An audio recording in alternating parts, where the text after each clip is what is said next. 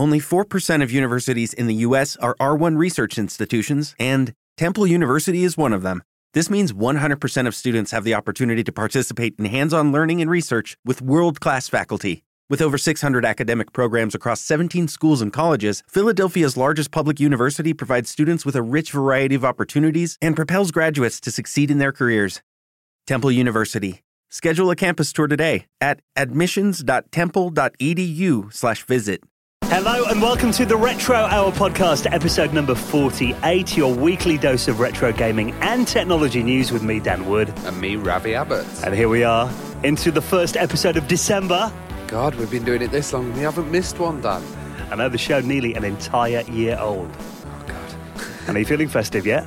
Yeah, I've been getting my presents and I've been getting Frozen going out, so yeah. You've been watching Frozen the movie then? No. You don't love the type, Ravi. God, no, I've actually played Olaf on stage once. I got pulled into a charity event and they were like, "You're Olaf." I was like, "I don't know what Olaf does. I've never seen this." He lied. Yeah. So we are going to be talking about, I mean, you know, for me, being a kid, it was always the time when you got new consoles and new computers and stuff like that. So in a bit, we are going to be talking about some of our favourite games to play at Christmas time, which, you know, now we're into the festive season. Yeah, and, you know, there's kind of games that you always feel a bit traditional with, and, you know, it's always nice to play at Christmas. Exactly, yeah. The only time of year you play some games, isn't it? Yeah, true. So we'll talk more about that in just a minute. And, of course, every week on the Retro Hour, we bring you a guest who is an absolute legend in the world of video games. And this week, we're talking Core Design, Bubba 'n' Stix, Rick Dangerous, a guy who wrote his first video game when he was at school. Yeah, and, you know, a lot of the games he did kind of have influenced other games, like Rick Dangerous. A lot of people say that's Lara's dad. Yeah. So, you know. Well, Core Design, it was Derby, it was all around here, wasn't it? And actually, he used to work in a video game shop in the 80s, so there's actually a really interesting bit coming up where he talks about what it was like to have a Saturday job in a video game shop in the 80s. And we are talking about Simon Phipps. Yeah, Simon Phipps of Bubba 'n' Stix. Exactly, so he's going to be coming on the Retro Hour in around 20 minutes from now. Really good interview this week, definitely worth hanging around for that one. And also, the Retro Hour would not be possible without your very generous support. Now, every week, we do mention there is a little PayPal link on the front page of our website, theretrohour.com. This is not a Patreon, it's not like a crowdfund or anything like that. Think of it as a little tip jar. So, you know, if you like the show, drop a couple of quid in there. It all goes into the running of it and makes us, you know, be able to continue doing the show throughout 2017. Yeah, cover stuff like server costs and, you know, kind of SoundCloud subscription. And all that stuff that adds up. Yep. So thank you so much to this week's donators, Stuart Thomas, Manuel Shafri, and Simon Pilgrim, who've all made really generous donations. Thank you, guys. Yeah, that's all at theretrohour.com. Right then, before we get into Simon Phipps, some really good stories this week. Now, we'll start with a little device I've quite fancied getting my hands on ever since I saw it in an AVGN video. And this is called the Retro Trio. Okay. And what this is, it's actually not the most exciting product to talk about, a power supply. Oh, yes, power supply. PSU, woo! Yeah. But this essentially means that you can power your Sega Mega Drive, your Mega CD, and your 32X all from one plug. Oh, okay. Well, these are separate before then, because I've not got these systems done. So, oh, they all need their own plugs. Oh, you've got 40 systems at home. How many different adapters and plugs must you have? Well, this is why this is quite interesting to me, because I've actually in my office, you know, I didn't have enough screens. I've only got about 10. Yeah. So I put another one on the wall, and then I put a Chromecast in there as well. Look, and I thought, oh, I've run out of plugs. I've got nowhere to plug them in now, and I've got my Sega Mega Drive and Mega CD plugged into like a tower unit thing, you know, that holds like 10 plugs. Yeah. So, yeah. Your big surge protector, yeah. They're all surge protected, and I turn them off before I go away, obviously, or I'm going to burn the house down. You're draining the whole power for the whole block. But the thing is, though, I mean, you know, people look at that and they get like, you know, it's not really the dumb thing to do to have multi-blocks plugged into other ones, or even these 10 tower things, you know. Yeah. Qualified electricians would be like, you know, we should never use those kind of things. But really, I think as long as you don't have everything turned on at once. Yeah. You know, you can have like 10 things plugged in, and if only 2 are on, it's no real worse on the, you know, the power supply. I live in a modern house, so, you know, it's all fuse protected and all that. But this comes in because I had to unplug my Mega Drive and Mega CD to plug this TV in. And I thought, oh, if only they had the same power supply, it would have been a lot easier. Oh, so wow. This thing actually overcomes that. And annoyingly, the original power supplies on the Mega CD and the Mega Drive are those, you know, big bricks that are on the plug. Oh, yeah. Those massive ones. Like. So is this a separate company then? Or are they like done a Kickstarter? Or? This is actually just a third-party product that got launched. It's been around for a few years. The reason it's made the news again recently is that actually it was quite hard to get hold of.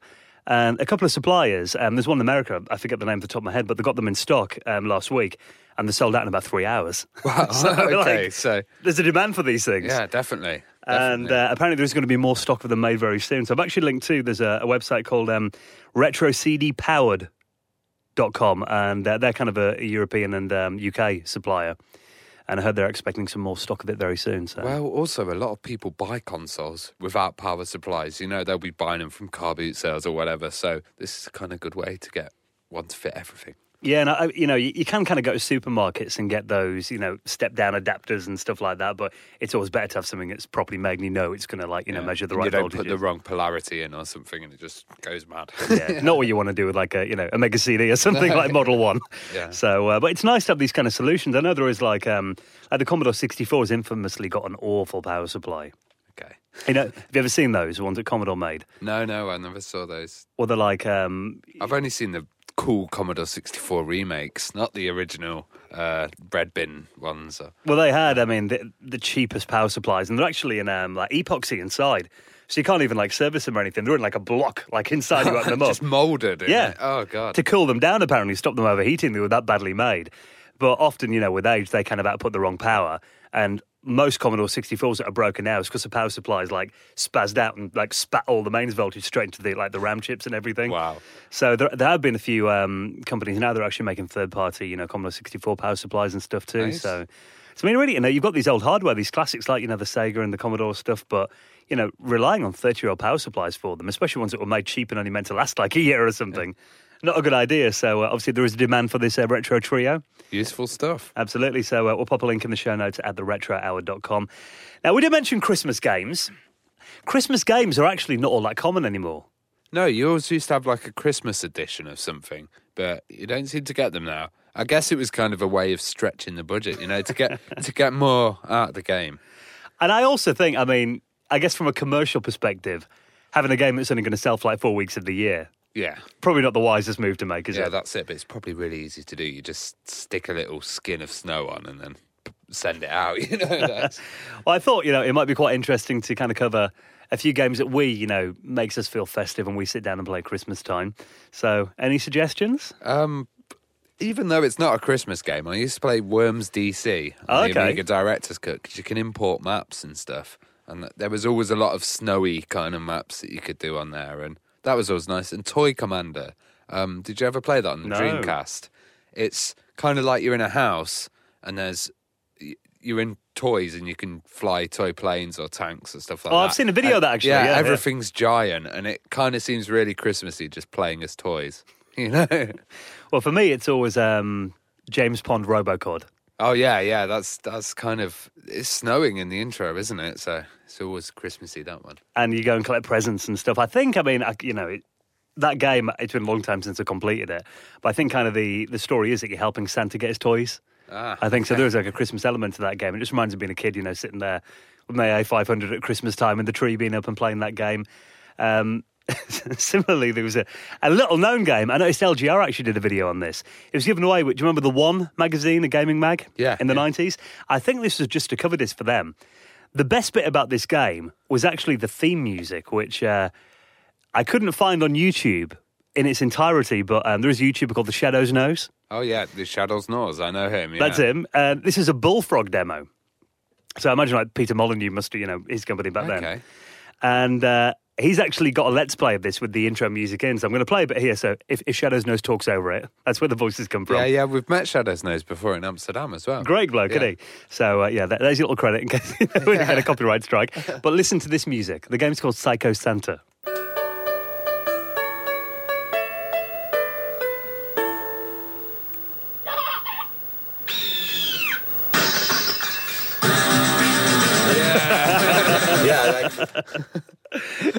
My brother used to put the disc on just to hear the music. That sounds epic. Because I know there was a competition where they had games like make Christmas themed Amiga games. Okay. Quite a while ago, and I know there was. I think it might not have been Psycho Santa. It might have been like Santa's Rampage or something. But there was one. That does ring a bell, actually. Yeah, there was one where Santa went mental. But that, I think it was just to cover this at Bullfrog Made, it's not the best game. Yeah. But again, it's just very festive playing it. And also, I remember Christmas Lemmings, Holiday Lemmings. Oh, yeah, Holiday Lemmings as well. Yeah, there was, oh, God, so many Lemmings games, wasn't there?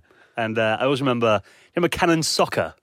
Yeah, yeah. Well, Cannon Soccer, the Game Boy and Amiga format, that was like a cover disc on the Christmas edition that they made. And it's a combination of Sensible Soccer and Cannon Fodder. And that was really good. And also Fire and Ice, and obviously, we talked about that recently on the show. Christmas version of that, wasn't there, where Cool Coyote's got his little Christmas hat on? So if you've got any good suggestions of Christmas games, we'd love to get a few of those on Facebook and Twitter. You can tweet us at Retro Hour UK. One on the Super Nintendo as well called Days Before Christmas. Okay. Where Santa, basically people come and steal all his presents, and he's pissed off, and he's got to go around and get all his presents back. So... some random Christmas titles come out, so totally. We'd love to get a few of your suggestions. Good to have stuff to play this year. So yeah some new Christmas games, always appreciated. Now, this is quite an interesting story that you found. Hackers have hit the San Francisco transport system. Insane. I've never seen anything. Well, actually, a few years ago, there was a guy who managed to find a cable, or somewhat. Nobody still knows what happened, but he managed to find one of the cables that controlled the whole internet for a state in America, and he basically cut it, and then the whole state went off. Now, this is absolutely insane. This is ransomware, but on a mass transit scale. So if you know what ransomware is, it's basically hackers saying, we've taken control of your computer. If you want control back, here's a code. Yeah, you got to pay some money. But they did this with the whole of San Francisco's transit system. So just played across all the messages on computer screens was, you hacked, all data encrypted, contact key, and it had an email address. Was this on the big displays where the timetables are and all that as well? Yep. Wow. And they had to cut off all the train machines, card machines, because all the staff got really scared of what was going to happen to people putting their credit cards in and stuff like that. So, this whole thing shut down the train system. It's insane. And then, I'm looking at the story here. He demanded $75,000 in bitcoins. Yeah. So it would be untraceable to him as well. First of all, you've got to kind of think, how does that happen? How is there such a big security flaw in your system? Especially something on that scale. It's running like trains. Potentially could have done a lot of damage. Imagine the signal boxes and all that. You could make a crash. It's scary, this, the panic that could happen with that as well, because you even think the staff, would just be like, what the hell? But if you're a user of the public system and it's just like, you've been hacked, And everything's computerised now, isn't it? It's totally. It's obviously someone, someone should be sacked for their computer, security guy shouldn't, maybe not be in the job next year. But I just find it intriguing as well that they're using ransomware. That he's saying he's not just doing it for the lols, he's doing it for Bitcoin, which is really bad. Well, ransomware is kind of it's probably the malware that frightens me the most. I keep backups of everything. But I also think, there are certain cases where, there have been cases like this in the past where agencies, government agencies and companies have had to pay up. Because a lot of these things... Sony's had to pay up for some of the stuff. They've actually got ransomware themselves quite a lot of time. And there's a whole argument, do we pay these hackers? Yeah. Because then we're enabling them and, encouraging more, yeah. Yeah, yeah, so... But then, a lot of them use 128K encryption. You're never going to crack it, So either you want your stuff back or you... Yeah, it's you pay it. CIA level encryption. So it's really interesting. And, is this going to become a thing where hackers... doing ransomware, doing it for random companies, attacking infrastructure. It's people got to up the game, haven't they? It's definitely. I remember, I was actually reading the other day, remember the very first computer worm, the Morris worm, have you heard about that? Yeah, yeah. In November 1988. And there is at the Computer History Museum, you can go and see the floppy disk that's got the source code of it on there. Oh. But I was watching the news report on YouTube all about, how that attacked. And obviously then no one ever thought that would kind of happen. It took everyone by surprise, but really... I kind of change everything, but it makes you realise even 30 years on, really. Also, even stuff like that was kind of had the intent of being non-malicious. That was more mischievous, wasn't it? Mischievous, yeah. Well, this is a direct... kind of malicious extraction of money, extortion. Yeah. Well, they even reckon, you know, when that Morris worm hit, apparently that cost the U.S. government reckoned that, you know, that cost $10 million. You know, that infection that got, that was in 1988. Wow. So, yeah, it's big business, isn't it? Yeah, definitely. Yeah, a bit shady. Right then, so WinUAE. That's a great emulator. Oh yeah, the. What did they used to call it? Useless Amiga emulator. Now it's very useful. Yeah, then it was Unix Amiga emulator. Yeah. And now it's Universal, I think, isn't it? So if you're not familiar with this, I'm sure everyone who's listening to this is. This is the Windows version of UAE, which is the most advanced version. And Tony and the guys who make this, Tony Willen, they put so much in here as well. And they're always on EAB, the English Amiga Board. And what's cool about it is this project, users can just submit requests to them and I'll put it in. Like he put, like, you know, PowerPC code in there last year. Yeah, that was mad. Yeah, I mean, he just puts it in. Now this is even madder, actually. He's now put American Laserdisc game support in there. What? Was there even Laserdisc stuff for the Amiga, had it? Well, I was reading the forum. This kind of surprised me. Do you remember Mad Dog McCree? Yeah, this shooting Laserdisc one. Yeah, cowboy game. That ran on Amiga 500. What? Yeah. So the actual arcade unit, and it just connected with the Laserdisc. That's amazing. Wow. There's quite a lot of Amiga Laserdisc games. It was there. Mad Dog 2, The Lost Gold, Gallagher's Gallery, Space Pirates, and Who Shot Johnny Rock with the titles on it. So, do you think that there's probably going to be ISOs of these out, or there's going to be some kind of CD image? Well, looking at EAB at the moment, I mean, they've got the interface to work. They had to kind of emulate this, you know, interface between the Amiga and the Laserdisc player. They've got that working, and they've actually... I think they're trying to find the files, but they've actually found the DOS version has got these files in that they need, and someone's now got it booting, Mad Dog McCree, apparently, on this code. Yes. So that's excellent. I mean, because Mad Dog McCree, I've got it on the 3DO. I do remember playing it in the arcade, and it, you know, first time I'd really seen a video game that was like a movie. Yeah, I'd seen it on Games Master, and I was just like, wow, what's that? Yeah, I've seen that episode recently, actually. Yeah.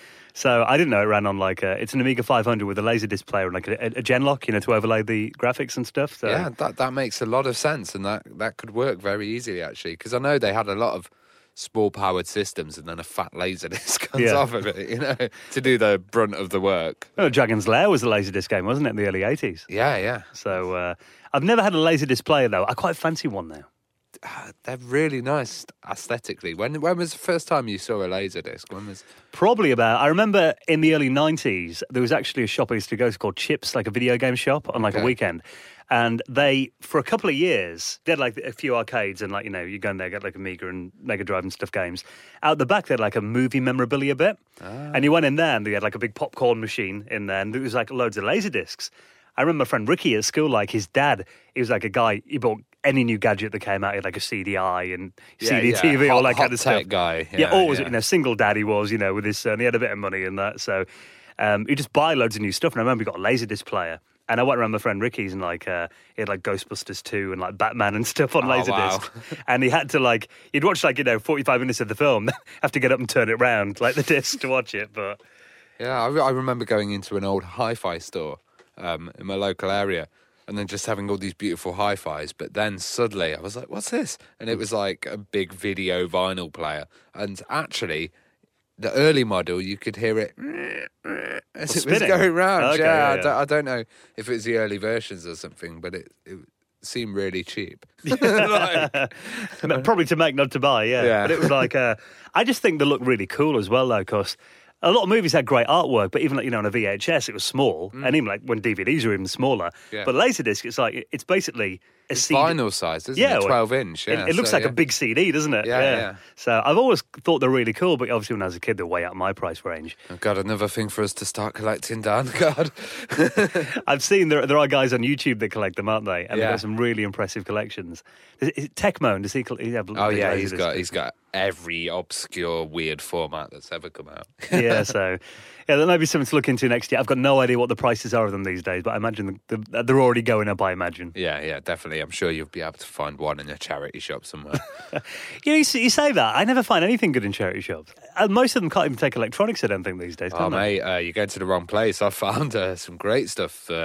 Doom Collector's Edition, all sealed and stuff like that. Oh, really? Yeah, yeah. See, my boss at work today, he was telling me, he said, a friend of mine has got a Super Nintendo from like a charity shop. And he was like, I think he paid over the odds for it. He paid like 25 quid. And I was like, dude, that's like, they go for like 3 times that, you know what I mean? Yeah. On eBay. So that I'll give you some charity shop tips later. But yeah, I think, maybe I'm going the wrong ones. I did find a Dreamcast keyboard in one once. Oh, that's cool. For like £1. Yeah, yeah. I don't know, but the only thing I've ever found, apart from that, copies of like FIFA on the PS2. And go to the ones that are full of old ladies. Those are the best because there's no young people around to get the electronics. So you have like the pig. Neo Geo, you can have that 50p. Yeah, that's it. So if you found any good bargains in charity shops, that'd be quite interesting to find out, what you've picked up. Because I do hear stories and I always think, why does that never happen to me? Why haven't I found it like that? Now, this is a pretty sad day, you could say. 30 years... The Commodore 64 held the crown as the biggest selling personal computer of all time. But it's about to be overtaken by the Raspberry Pi. That's no surprise. If anyone was going to do it, it's going to be the Pi, isn't it? Yeah, I got 3 of them sitting in my drawer. I mean, you probably count for half of this sales. Yeah, that's it. It's about to hit 11 million then. Yeah, massive amount. And the guy, the head of Pi, Dr. Eben Upton, has received a CBE. And also, he's said some really good stuff here. And it's one of the main things that was probably the biggest surprise for them was that they were able to build them in the UK as cheaply as they would in China. Oh, so they're all built here, are they? Yeah, they're all built. Cool. Okay, interesting. But that's awesome. I mean, 11 million is, it's a big number. And the Commodore 64, I think, there are estimates that it sold anywhere between 12.5 million and 17 million. So I don't think there's any, real concrete figures, but...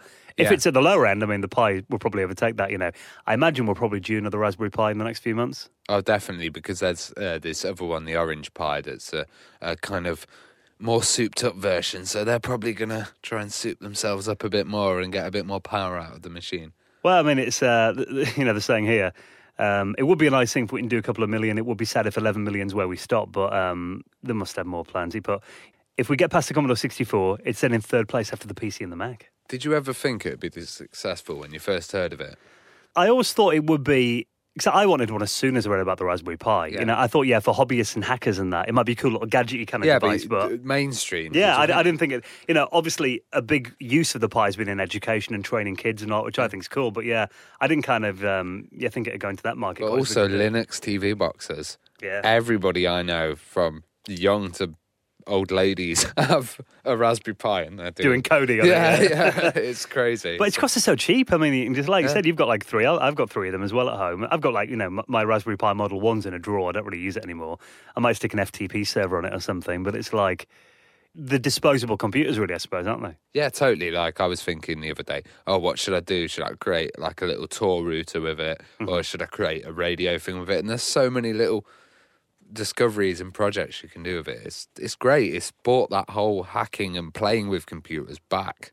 You're right there. I mean, you think back in the 2000s, for example, computers really became a commodity, didn't they? An appliance. Yeah, something that's in a metal case that you don't get into. Yeah, an Excel box or a web browser. Yeah, but the Pi, I think, it's kind of going back to that like late 70s, early 80s. A machine that you buy to mess around with the computer and see what you can do with it. And do crazy projects. There are. I mean, even on the Raspberry Pi's website, you go on there, their official, the Pi Foundation site, there are uses on there, and there's so many different things, everything from, obviously, weather stations, everyone makes a weather station with a Pi. But even, big companies taking notice, like Amazon, and releasing the Amazon Echo software for the Pi as well. Yeah. That's really cool. Windows on it, you know what I mean? Yeah. Like Microsoft released Windows 10 on it, like Elm Edition, it's like... And, they're saying here, that 11 million would be a sad place to stop. And obviously, the Pi's recently had a bit of an annual schedule, hasn't it? So it's usually in March and your model comes out. So they must be working on the Raspberry Pi 4 for early next year. Oh, God, I'm going to have, every year worth of Pi until the Raspberry Pi 30. No. But again, it's it's only 25, 30 quid, I'll get one. Actually, I've spent about $2,000 on Pi's in the last decade, So, obviously, if the Pi 4 does come out next year, they're actually my most popular videos on YouTube, Really? Yeah, my Raspberry Pi videos, so I'll be there on day one. Yeah, that's it. Upload it. Right, thank you so much for checking out episode number 48 of the Retro Hour podcast. We'll be out again next Friday, available from your favourite podcast clients. And now, for the next 45 minutes or so, this week's interview is so good. Let's get the history of Core Design, games like Bubba 'n' Stix. And we've got Simon Phipps. and we'll catch you next Friday. Ciao. You're listening to the Retro Hour Podcast, and it's time to welcome this week's special guest, Simon Phipps. Thank you for coming on the show. No, you're welcome, Dan and Ravi. It's a pleasure to be here. Now, we're going to get into some of the highlights of your career in just a moment, but we thought it would be really good to go all the way back to the start. Where did it all begin then? What was your first experience with a computer? First experience with a computer was 1981. I was at school, 81, I would have been 15, and my mate Philip Basker told me that he'd got a computer, and him and his dad had been making a ZX81 out of a kit from an electronics magazine. This is when you kind of just bought all the bare bits and pieces and assembled the thing. And so I went round to his house sort of age 15 after school, and it was like, let's have a look at this thing. And there it was, this little tiny piece of plastic plugged into a black and white TV. The screen hit static every time the display updated, and you were able to type stuff in it and make it happen on screen. Now, for me, I'd always wanted to make movies and stuff like that. I'd always been fascinated with animation since I was really, really tiny. Parents never had the money to afford a cine camera or 8mm or anything like this. So when I saw this, this was like a way of getting something onto your TV and that you could make do stuff. And I remember him showing me a 1K Space Invaders. The 1K Space Invaders was literally, I think it was a H moving across the screen, some A's moving down the screen, and as I say, every time the screen updated, there was a burst of static, and then it moved. And I remember saying to him, so can I change what those things look like? Because I've got that sort of thing in my head, sort of thinking, well, I've seen Space Invaders in the arcade. Maybe you could change the graphics. It was like, yeah, you could change those A's into maybe B's or C's or whatever. And I was like, and so that's where it came for me, was this opportunity to take artwork and put it on screen and actually make it move and be able to manipulate it. So I got fascinated with that, started playing around with the Commodore PETs that we had at school. And then I was looking at computers, and at the time there was the Acorn Atom that Acorn Computers had coming out. And that was really cool because it had color and stuff. And then on the horizon, there was Acorn producing the BBC Micro. And so it was one of those sort of things I was like, right, well, I'd like one of these Acorn Atoms because the BBC Micro is really expensive. Mm-hmm. And my parents turned around and went, look, you really want a computer? We'll put, I think it was £100 towards what you've saved up from your paper rounds and stuff. And you'll be able to get a BBC Model A. So May 16th, 1982, which was my 16th birthday, I went to my cousin went to a local store that's only a couple of miles down the road and picked up one of their first 5 BBC microcomputers. BBCs were very expensive as well, though. Then you must have done quite a lot of paper rounds. Yeah, I think it was $2.99. I think it was, and I'd been sort of saving paper round money for years and stuff, and my parents actually put towards it as well, kind of thing. And it was, when you actually calculate it, it's like the equivalent of buying a really high-end PC, sort of thing. And we, I grew up, we didn't have that much money to fling around, so it was a really big deal. And so I'd always sort of set my sights on the Acorn Atom. My parents were like, we'll put some money towards it as well.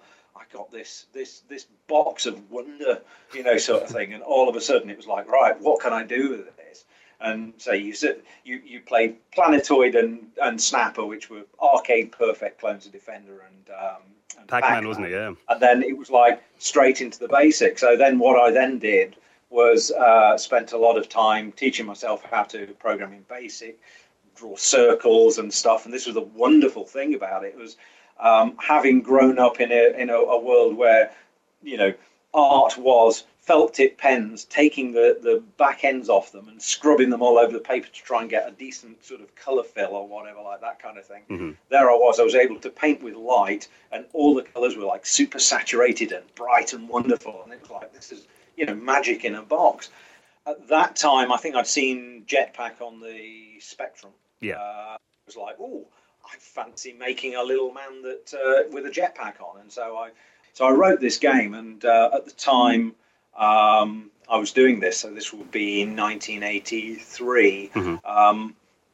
I was friends with a chap named Stu Gregg.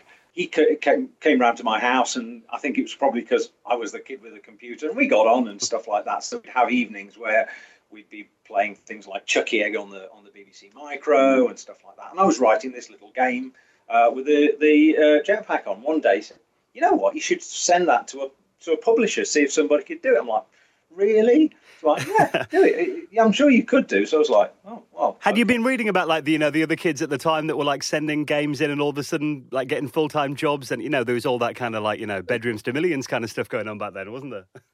Yeah, sort of thing. And I was like, "Well, okay then." So I bunged it on a tape and I sent it off to ANF Software and Micropower over in Leeds.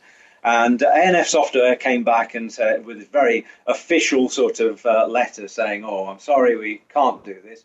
We only accept games that are 100% machine code because of our protection scheme and piracy and all this lot." I was like, "Fine, okay, whatever." And Micropower came back and we were like, "Oh, we love this. Here's a list of 10 changes. If you can make these, we'd be really interested." And so they took it on and came up with the name Jet Power Jack for it. So there I was at in the middle of my A levels at sort of 17, 18, and I got a game out on the BBC Micro on tape. Did you think it would be a career at that point when you initially made the game? No, it was just a thing that I did, and interestingly, at the time, I was doing my A-levels, which were maths, physics and chemistry. And what I found was my pure maths teacher was also the computer teacher. So half of my pure maths lesson was, "Simon, could you just come in the back here and just show me how to, set up a printer on the BBC Micro? I'm having problems with doing this, that and the other." So gradually, my maths education nosedived, and I spent more of my time talking and spent it, in the computer room helping my maths teacher get prepped. So I got to the end of my A levels and completely messed them all up. My plan was to go off and do computer science at a big university, and I got some really lousy grades, but I'd had a great time doing all this computer stuff and things like that kind of thing. And if there's one thing that I've, now having kids, I've turned around and said to the pair of them, take the subjects that you really love, because that's what's going to get you furthest, not what you think you should be doing. How supportive were your parents at the time then? Were they very supportive of your decision? They just wanted me to have a really great education. So I think the thing is that I was they never really understood computers. It was a thing that I did up in my bedroom, and they were just sort of like, "Whatever you do, get your education." And of course, in my brain at that point, I'm thinking, "Well, I can do maths and physics and chemistry, and that's what you should do. You should get a solid education."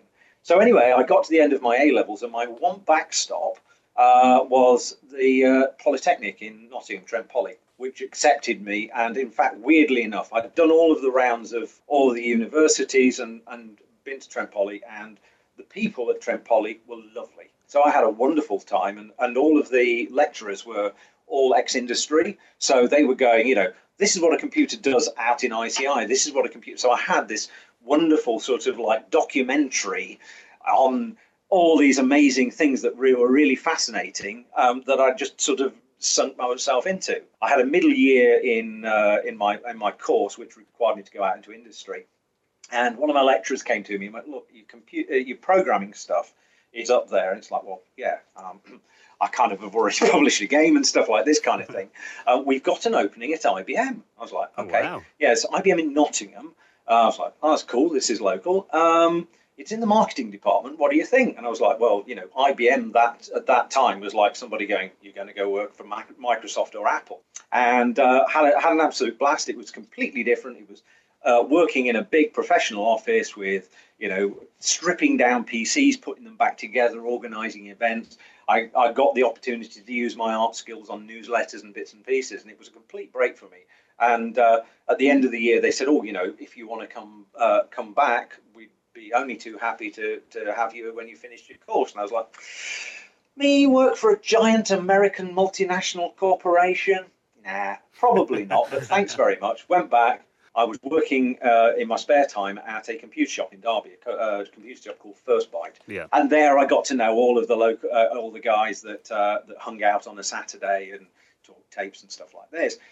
So I finished my Trent Poly course, and I was like, what do I do? And then I got a call from a friend of mine, Terry Lloyd. Now, Terry I'd known for years. He was one of the regular guys that used to pop into First Byte Computers in Derby and was like one of the guys that you just always see around the shop at First Byte. He'd first turned up as a customer, then ended up working in the store and everything. And eventually he and a group of guys that used to frequent the store, himself, Rob Toon, Andy Green and Chris Shrigley, had all got together and written a game called Bounder for, well actually no, the get this correct, Chris, Rob and Andy had written a game called Bounder for the Commodore 64. Mm-hmm. They actually in a monitor because they actually didn't have an assembler. So they literally sat there and hand-coded an entire game and its graphics by turning it into numbers and poking it into the memory. And on the Commodore 64, that was hardcore because the BASIC was terrible on the C64. Oh, absolutely, yeah. And say they didn't even have an assembler. Yeah. So it was literally just going into memory and just going like that. So, you know, absolute respect to them because it's just insane. Even back then, it was insane. Yeah. And then Terry got gone and joined them and started doing graphics for things like Future Night and Crackout and all this kind of stuff. And I got a phone call from Terry going, Simon, you still kind of drawing art and stuff like that. We just need somebody to do some freelance graphics for us. I was like, yeah, okay then. So I quickly put together a disc with a load of stuff that I'd drawn on my Atari ST because I'd kind of gone on from BBC Micro to Amstrad CPC because that had a nice assembly cartridge called Maxam, which allowed you to write Z80 in line with BASIC like you could on the Beeb. It's quite interesting that you swerved the Commodore 64 then. Did you not find that an enjoyable machine to work on? The thing was, it was quite impenetrable. For me, it's always been about the tool that allowed me to make something rather than been the entertainment system. So out of all of the stuff that was there, for me, the Amstrad was the thing. Once I saw it had got Maxam, the Commodore was this.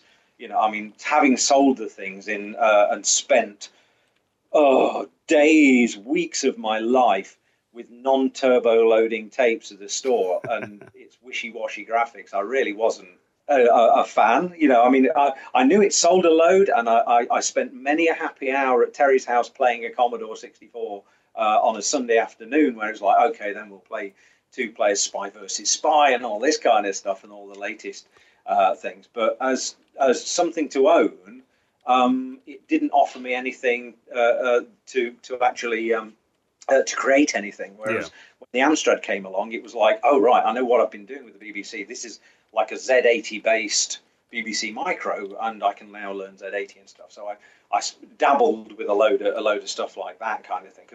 And this has always been a thread of mine is I enjoy games, but I enjoy making games and making things much, much more than I do playing them. I'm hideously bad at technical manuals, those big things full of guides to registers that the genius guys that I work with and have over the years can pick up and go, oh, yes, if you interrupt the so-and-so and this, that, and the other event, forget it. But once I've got into the machine, the logic side and everything like that, I can get my head around.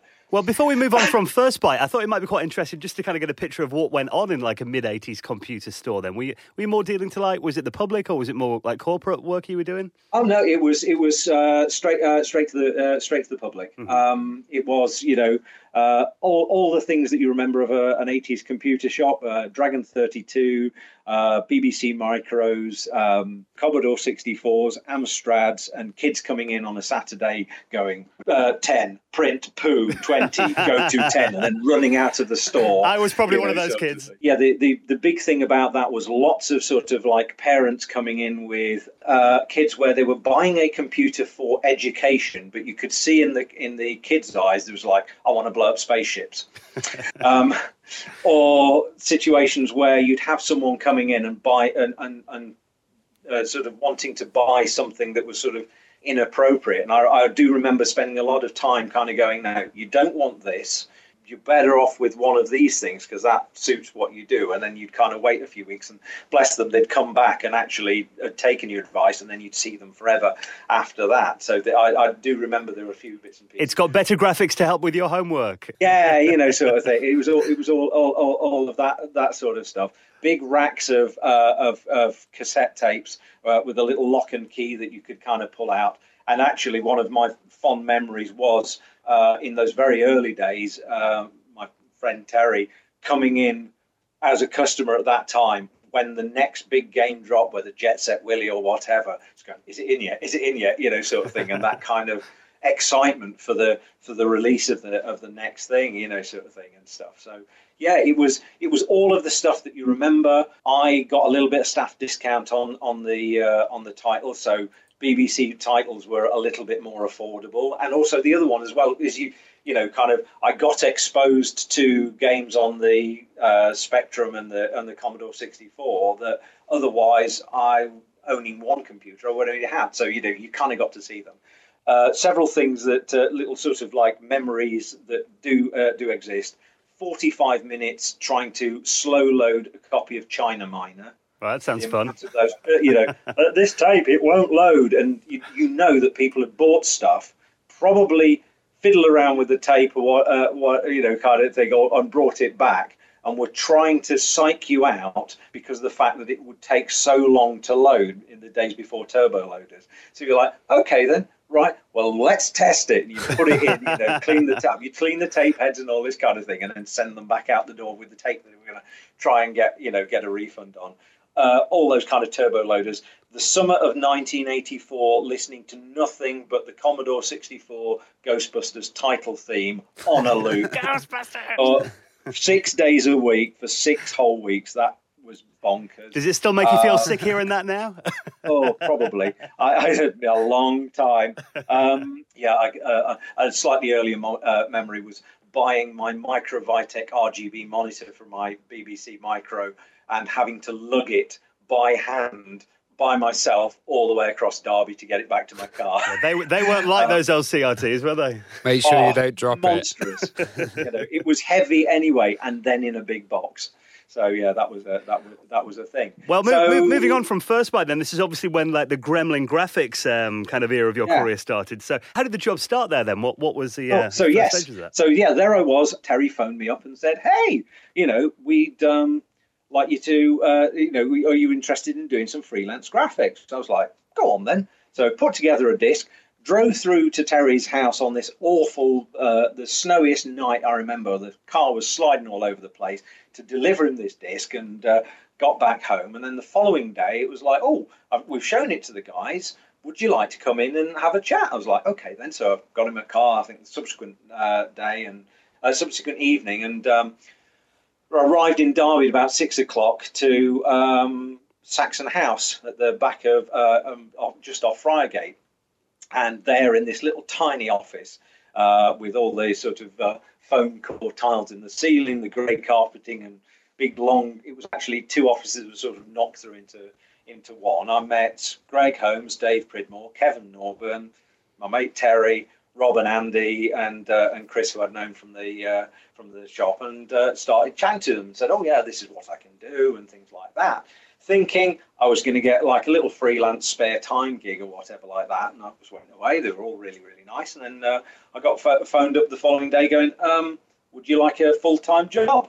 I was like, really? What? In games? Like, yeah, as a graphic artist. I was like, okay, wow. Working on Masters of the Universe, the movie, the live game for the Atari.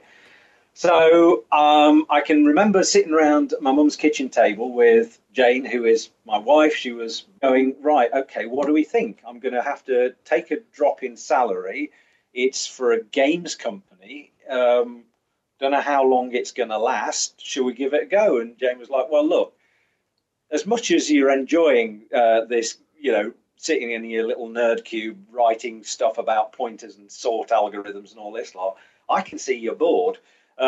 Give it a go. We'll see how long it lasts. You know, this is where I am now. After all these years, we've still been giving it a go, and it's a career that has seen me meet amazing people, work in all sorts of different places. We've been able to play with amazing toys and licenses, go around the world, literally. And yeah, we're still giving it a go. And it's been one hell of a roller coaster ride.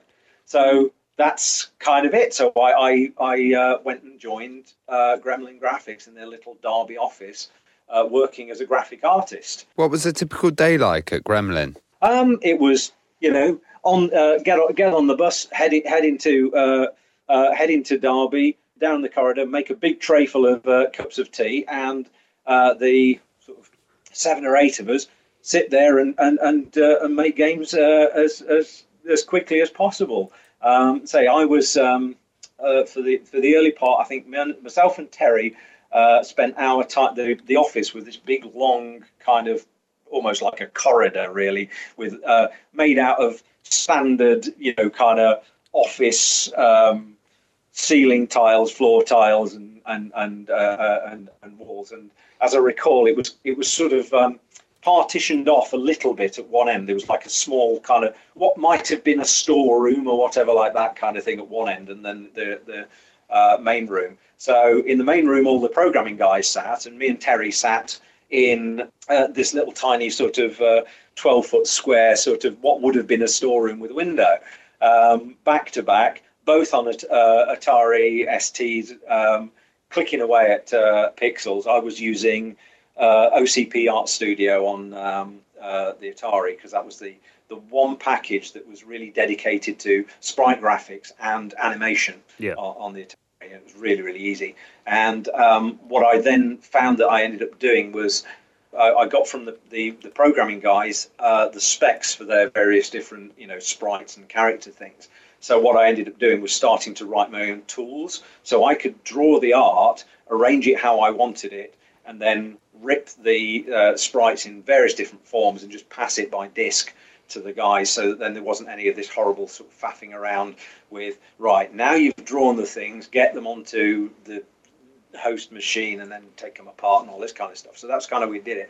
And the one thing that I do have a memory of Gremlin in those days, of me and Terry would be sort of like, particularly after lunch, sitting there back to back clicking away, and it would just be silence, and you'd hear just a little bit of a patter of keys. And at one point or other, one of the two of us would just go, mouse clicks, because the silence apart from that was deafening, and we just sort of lost ourselves in this little world of pixels, Wolf Lundgren's 64-pixel high musculature and stuff like that. So yeah, it was, you know, and at that point we were sort of knocking off at 5:30 and stuff like that, and maybe had a couple of late nights whilst we were making the game, but just at the end of it. But generally, it was, you know, like a 9-to-5 job where you're getting paid and you're making games. Well, you mentioned Masters of the Universe was the first project that you were working on there. I mean, obviously, I remember the movie came out, didn't it? And that was a really, really big film. I mean, how did they get the license for that then, being like a new company? I don't know. I just arrived and they were going, we're making this Masters of the Universe film. It's based on, you know the Dolph Lundgren film. They had a stack of photos, probably about 250 4x6 photographs like this, of just sort of publicity shots and shots from the set and stuff like that kind of thing. They'd seen a rough cut of the movie and they were well into production making this game. So I just sort of turned up like, what do you want me to draw? 8 directions of He-Man walking down a street from a helicopter view. We need a view of, you know, this sort of like, because it was the game that they were made was... there was a sort of a top-down section, which then led to loads of little mini-games, little fighting mini-game, little Operation Wolf Star mini-game. So I ended up sort of picking up bits and pieces here and there. And yeah, whatever. What does Skeletor look like? Oh, it looks like this. And so I was sort of drawing those bits and pieces whilst they were making the game. So it really was a sort of hit the ground running. We're in the middle of something, just support us. The one thing about kind of like where we were technology-wise at that point was we needed a title screen. Of course, you're drawing all of your art with mouse at that point. Mm-hmm. No digitizing hardware available, no scanners, no nothing. And so it was like, how do I draw this complicated, you know, kind of gorgeous, I think it was a Drew Struzan movie poster, actually, thinking about it. Right. You know, the guy that did Indiana Jones, I think it was one of his, you know, sort of paintings for the movie poster. How do I get that on an Atari screen? So I kind of sat there with a mouse trying to copy it, and I kind of gridded it up with just sort of a grid, and it was failing horribly. And I was like, you know what? If I make the grid small enough, I can probably do this. So I got a huge piece of tracing paper and drew something like, you know, a 2mm grid on the tracing paper, stuck it down onto this big poster, and then for 2 days went pixel by pixel by pixel, grid by grid by grid, just clicking an approximate color, you know, hand scanning, hand digitizing effectively this poster, got it within, you know, sort of 75%, scaled it out a little bit because my grid had been off and everything was a bit tall and thin, and then filled in the rest. That is nuts. But it was, you know, it was bonkers, but it got me the result that I wanted, you know, and it was the easiest way to do it. I was like, I could spend 2 days cursing, you know, not being able to make my hand move or whatever. I could just sit here, switch my brain off, and click, click, click, click, click. Well, obviously after Gremlin, your next big move was to the now legendary Core Design. How did you make that move then? Where did that story start? So what happened was I'd been working at Gremlin for a few months, and Gremlin hit a cash crisis, and they had to start making some cuts. And one of the cuts was cutting the Derby office.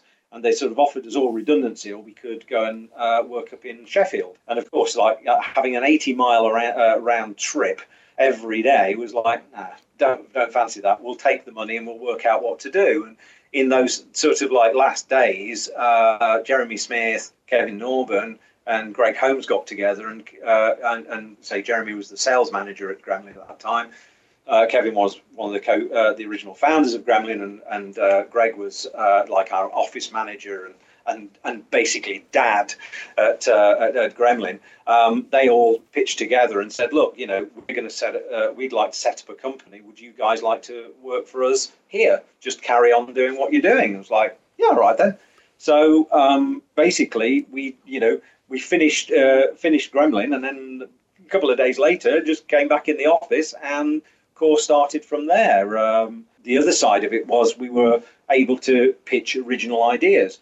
So I remember sitting there in those very, very early days with Terry in the back room where we were going, right, let's write down on a piece of paper what's been done lately. And we were kind of like, I can distinctly remember Capcom's Black Tiger had just been out in the arcade. Yeah. So we were like, okay, won't do a swords and sorcery thing, won't do a space thing, won't do a this, da, da, da.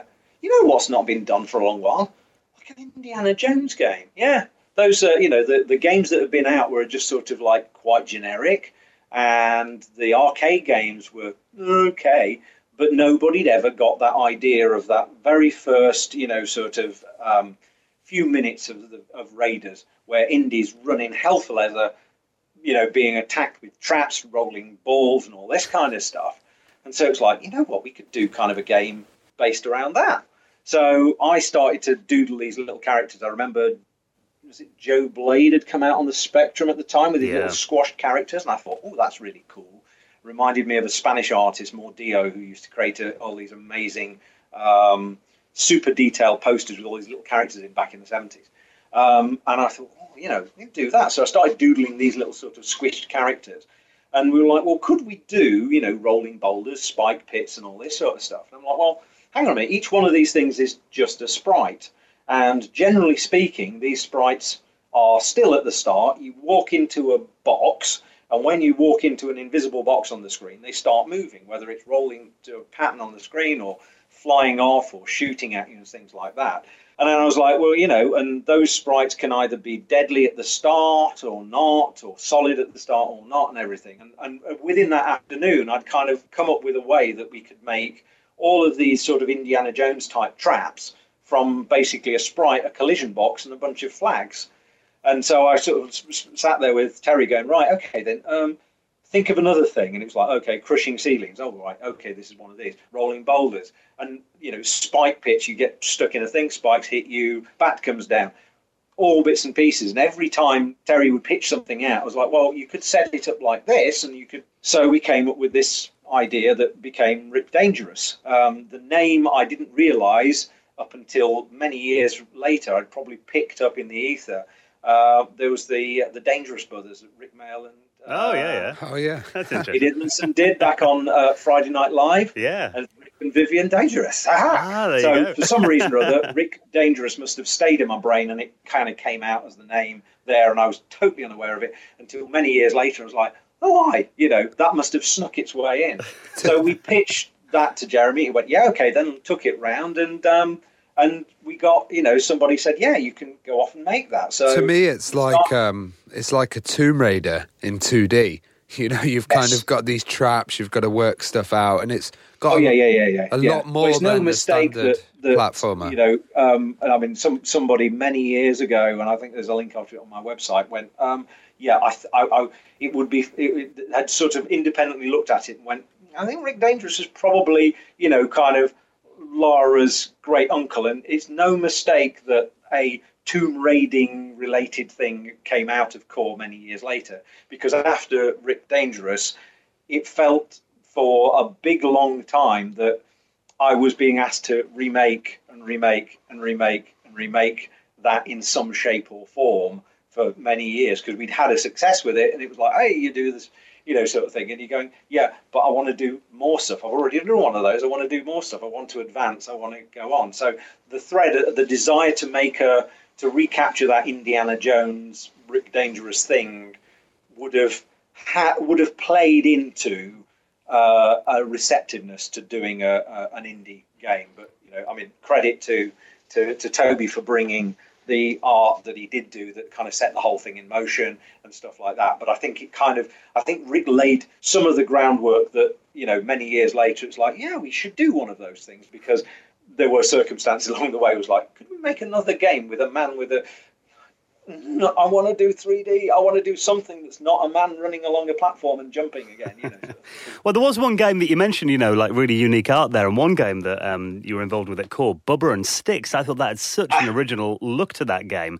Where did the concept of that game come from then? Well, you see, right, yeah. So we made Rick Dangerous. I'd become a programmer on Rick Dangerous 1, and I did a load of programming from then on, because actually Rick was my first full-time 100% machine code game, and we ended up doing Rick's sequel. I then went on to do Wolfchild, which was another push to try and get more realistically proportioned graphics and all this stuff.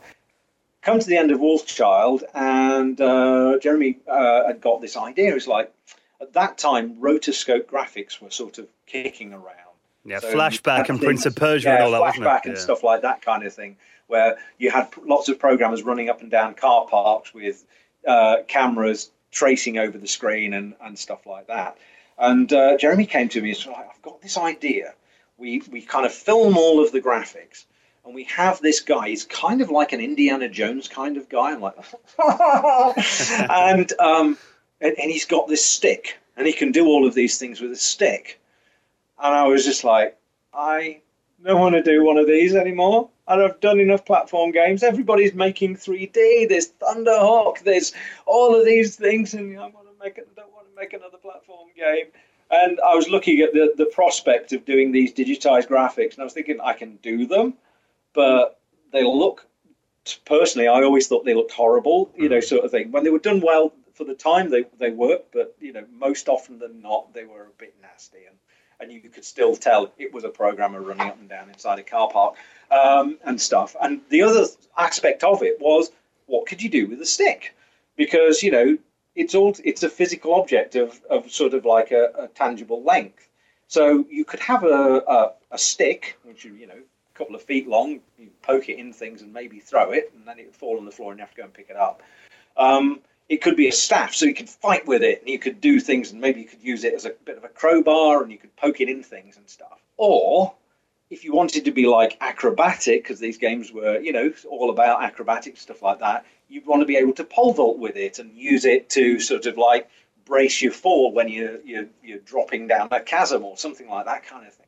In which case, it'd need to be at least twice the character's height, and then you've got, a mixture of Daly's Thompson's Decathlon meets Flashback meets Rich Dangerous. And I was like, I don't know, really. This is, I just can't, I just couldn't visualize it. So I kind of put it off for a while and went off and did a few other bits and pieces. But instead I kept coming back to this thing. And, I, you know, say the lure of let's make another kind of Indiana Jones title or whatever was there.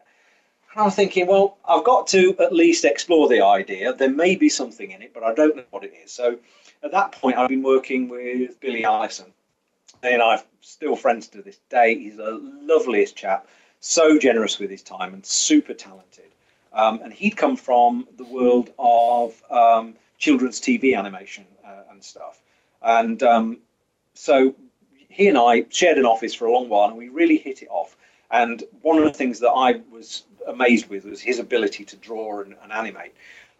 So I was like, you know, and Billy was very, very willing to teach if you're you know, interested. So I just bugged him and I was like, Billy, why does your drawing look better than mine? Why does your animation look better than mine? Why does you this, that, and the other and stuff like this kind of thing? And he spent hours with me teaching me all about how to sketch, how to see 3 dimensions in a 2D drawing, how to, you know, put anatomy in there, but not too much anatomy. Reminds me, a lot of his stuff reminds me of 1970s British comics like Whizzer and Chips and Whoopee and that sort of stuff with big, crazy googly-eyed monsters and stuff like that kind of thing. And he drawing all of these things. And we hit it off and we were like, well, Jeremy wants to do this kind of rotoscoped, you know, man with a stick game. What's on the end of the stick, Vic? Because, of course, Vic Reeves and I was at that point. Great show. And we were like, well, I don't know. Well, so we came back to my house one Tuesday evening, each of us with a bottle of Budweiser and a massive piece of paper and some pencils. We're like, right, okay, let's just write down all the things we think you can do with a stick. So we started drawing all these cartoons. So we did all of the things, the pole vault and all this kind of thing. And as the night went on, the ideas got sillier and sillier. The more Budweiser you had, probably, yeah? Yeah, so we had probably about 40 drawings, like use it as a snorkel, use it as a flute, use it, you know, poke it into this thing, throw it at that, it comes back to you and everything like that. So we'd come up with this idea of this man with a stick. So we went into Jeremy's office the following day and went, well, we've had a look at this thing and... You know, this idea of a rotoscope, realistic kind of, I suppose, pitfall kind of Indiana Jones. You're so limited, you know, in what you can do because it has to be a physical stick. And we kind of came up with these ideas, but they're just too mad, really. He went, I like that. And we were like, really? Yeah, you should make that. It's full of, like, cool stuff and everything. You can do that, can't you? We're like, oh, bugger. We'd actually kind of, you know, shown... what we could do. So we then sat down and kicked it off. So myself, I took the background art and a lot of the sort of level design sort of stuff. Billy took on all of the animation stuff. I ended up doing a few bits of sort of effects animation as well, kind of thing, under his supervision, balloons popping and stuff like that. He took on the character work, and then we had Mark Watson and John Kirkland doing all the coding for us. And we sat in a little tiny room and sent ourselves mad for about 9 months. The initial idea that Billy'd had for the character was there was a little green alien called Elvis, who was sort of very, very, very sort of tall and thin, because at that point, all game characters were small, square, or spherical. They were sort of Sonic the Hedgehog-sized kind of things, and there's good reason for that because of, you know, kind of how much screen height and clearance you have to keep above the characters. If they crouch down, you can crouch them into a ball and stuff like that kind of thing. But anyway, Billy wanted to take that on and came up with this idea of a character that was really, really had this really tall and thin aspect. At one point or other, I think somebody had said, oh, you know, the alien, you think you could make it a person? So Billy changed it, and the guy was, the little guy resembled the one that was in the final game, but was kind of like Yorkshire, flat cap, and, you know, kind of belt and braces type. All right. He was there for a little while as the character, and then there was some more feedback. Could you kind of make him sort of American or something like that? Have you still got any of that early concept kind of art and stuff? Actually, if you go to Billy's website, BLImation, I think it is, .com. Billy's got a load of the original concepts. Oh, wow. That'd be amazing to see, yeah. I think he really enjoyed that time that we had together. So he then developed the character that then became known as Bubba, which was this sort of like, you know, baseball cap wearing, dungaree wearing, little goofball. And we cooked up some, we needed to take him to an alien planet, and we had the idea that he'd been abducted, stuck in an alien zoo, and he wanted to escape. And the device that we'd had with the stick was to make the stick an alien. So then we could legitimately have the alien come back to you. We could have the alien act. We could have the alien change size, change function, and things like that kind of thing. So we had this kind of strange kind of buddy thing where the primary object was a little character in the game. We cooked up a character of Waldo, which was this sort of alien that was to kind of Wile E. Coyote style pop up in a few set pieces in the game. And Billy just went all out with the crazy animation, inspirations from Ren and Stimpy, as well as the stuff that he was doing. So there's a lot of like Chris Falusi's stuff in all of those really crazy poses where he kind of gets electrocuted and. Oh, it had such wonderful personality, that game. Even, like, in the background, seeing, like, you know, eyes blinking in the bushes and, like, the trees that followed you along and all that kind of stuff. It was... I'd never seen anything like cartoon standard before on an Amiga. Yeah, so that was the whole thing. So we just sort of went for it, you know, kind of thing. And I had sort of Billy supervising me on how to improve the art. And one of the challenges, actually, from me doing the background stuff was drawing all of that stuff in that sort of 2.5D aspect, where you're seeing both the top of the platform and the side of it, so you're not looking just edge on like you were with Rick Dangerous. So that was kind of a bit of a technical challenge. And then the other side of it was to try and step back the amount of detail in the backgrounds, because you know, you look at something like Rick and those early titles. You know, the whole idea is to saturate those little area of pixels with as much detail as possible, and then repeat as many big carpets of pixels all across the screen. With Bubba, it was like, you know, totally wind that back, big areas of flat colour to get that kind of cartoony look. We sort of invented this oddball puzzle game where you ended up having to work your way through. We ended up with a number of levels in there. I can remember we did build an entire one that we ditched because it was just way too obscure and too complicated, because of course when you're sort of deciding on the theme of a level, sometimes you're like, okay, then, well, it's really obvious, you've got 4 doors to open and 4 keys to get, and they'll be here, here, and here. And if you have that insider knowledge going into the game and you build it, you automatically know it. But when you start thinking at it from the point of view of the player who has none of that, even the most seemingly obvious stuff to you is really obscure. And in fact, you know, kind of thing, there are certain things I will admit now in Bubba that going back and playing it today, you kind of go, I can kind of understand that, you know. I think the level that always sticks in my mind for this was the one where you're inside the alien ship and you have to get 4 different aliens from different, lure them or coerce them from different sort of parts of the spaceship, and get them to other doors or switches in other parts of the spaceship kind of thing, across floors. And when you're designing it, it all makes sense. But when you have to visualize it, knowing nothing coming into it, it's a bit of an ask, you know. So yeah, I must admit, I use a walkthrough when I play it these days. I must admit, I do cheat a bit. Yeah, you know, sort of thing. But it is one of those kind of things. And with a lot of these games, like when we were making Rick, we didn't realise we were making it that hard. It's only in hindsight you go, well, you know, actually addressing the Rick Dangerous difficulty question, which is something I always get asked about, was we kind of went in going, we want to make the Indiana Jones thing and full of surprises. And what we did was we took all of the sort of one hit and you're dead platforming aspect from Jet Set Willy and all those other games and married the two together. Well, of course, the thing about kind of Jet Set Willy and all those other games is that they rely on repeatable, predictable patterns. So you see a thing moving left and right on the screen. You know it's going to be moving left and right on the screen as you enter the screen, and you know it's going to be when you leave it. And it's all about your timing with respect to that. Rick Dangerous, you turn up, any one of all of these things can just kick off and kill you in an instant, and you're having to react at, you know, at lightning speed for it. So we managed to kind of give the experience of creating this spring-loaded pit of death.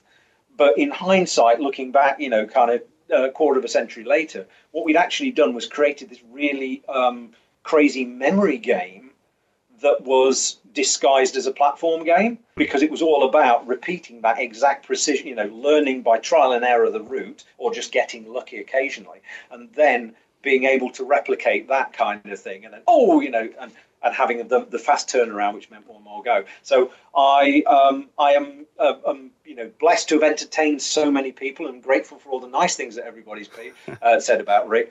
I also sympathise with everybody who put their foot through the TV and hate the game for all it's worth, because it really was, you know, sort of like video game Marmite. And we've kind of made it that way because you were kind of going off what you thought you knew, you know, sort of thing. Well, Simon, it's been amazing catching up with you. I know we're coming towards the end of our time together, so we just want to say, you know, there's a couple of guys that grew up playing your games when we were kids, and it's just amazing to get a bit of an insight into just how, you know, how these games were created and the innovativeness of them as well. It's amazing you're as sane as you are today, Simon. Well, if you ever want to hook up again on another Saturday morning and go on and talk more, I'm only too happy to. Absolutely, it's Excellent. Been fascinating. If people want to keep up to date with what you're up to these days, then is there any way they can visit? Okay, well, say from Core I went to Acclaim, from Acclaim I went to EA and worked on Harry Potter. From EA I then worked at Criterion Games, and then about 2.5 years ago left EA to join up with Alex Ward, Fiona Sperry, guys that I work with at Criterion, to form Three Fields Entertainment. And Three Fields, we're a very, very tiny little company based down at Petersfield in Hampshire. And it's kind of creating new but fun games that are, you know, have got their heart in the arcades and all of the sort of stuff that we grew up with. Coming back to this, I'm now working from my home up here in Derbyshire, pretty much full time. I pop down and see those guys, but I've now got the free rein to basically shape my job however I like. So I'm in a situation where I have done bits and pieces of programming, and I'm certainly doing a load of logic scripting now in Unreal. I'm doing artwork and stuff like that kind of thing. So the game that we have just shipped was Dangerous Golf, which came out on Xbox, PS4 and PC, in which you play a game of golf indoors, smashing up stuff with loads and loads of physics, really high-end physics, liquid simulations and things like that. And I spent a lot of time doing lots of animation and front-end work and art for that kind of thing. And then we have just completed Lethal VR for the HTC Vive, and in which you play a VR simulation of being on a sort of high-tech FBI gun range. So that's been what I've been doing of late. So yeah, just having an amazing time doing that. And I think on Monday I'll be putting finishing touches to the PSVR version of Lethal, and we're looking to what our next game will be. Well, Simon, we'll pop notes to all your current projects in our show notes on our website as well. Thank you so much for taking the time to talk to us this week. You're welcome.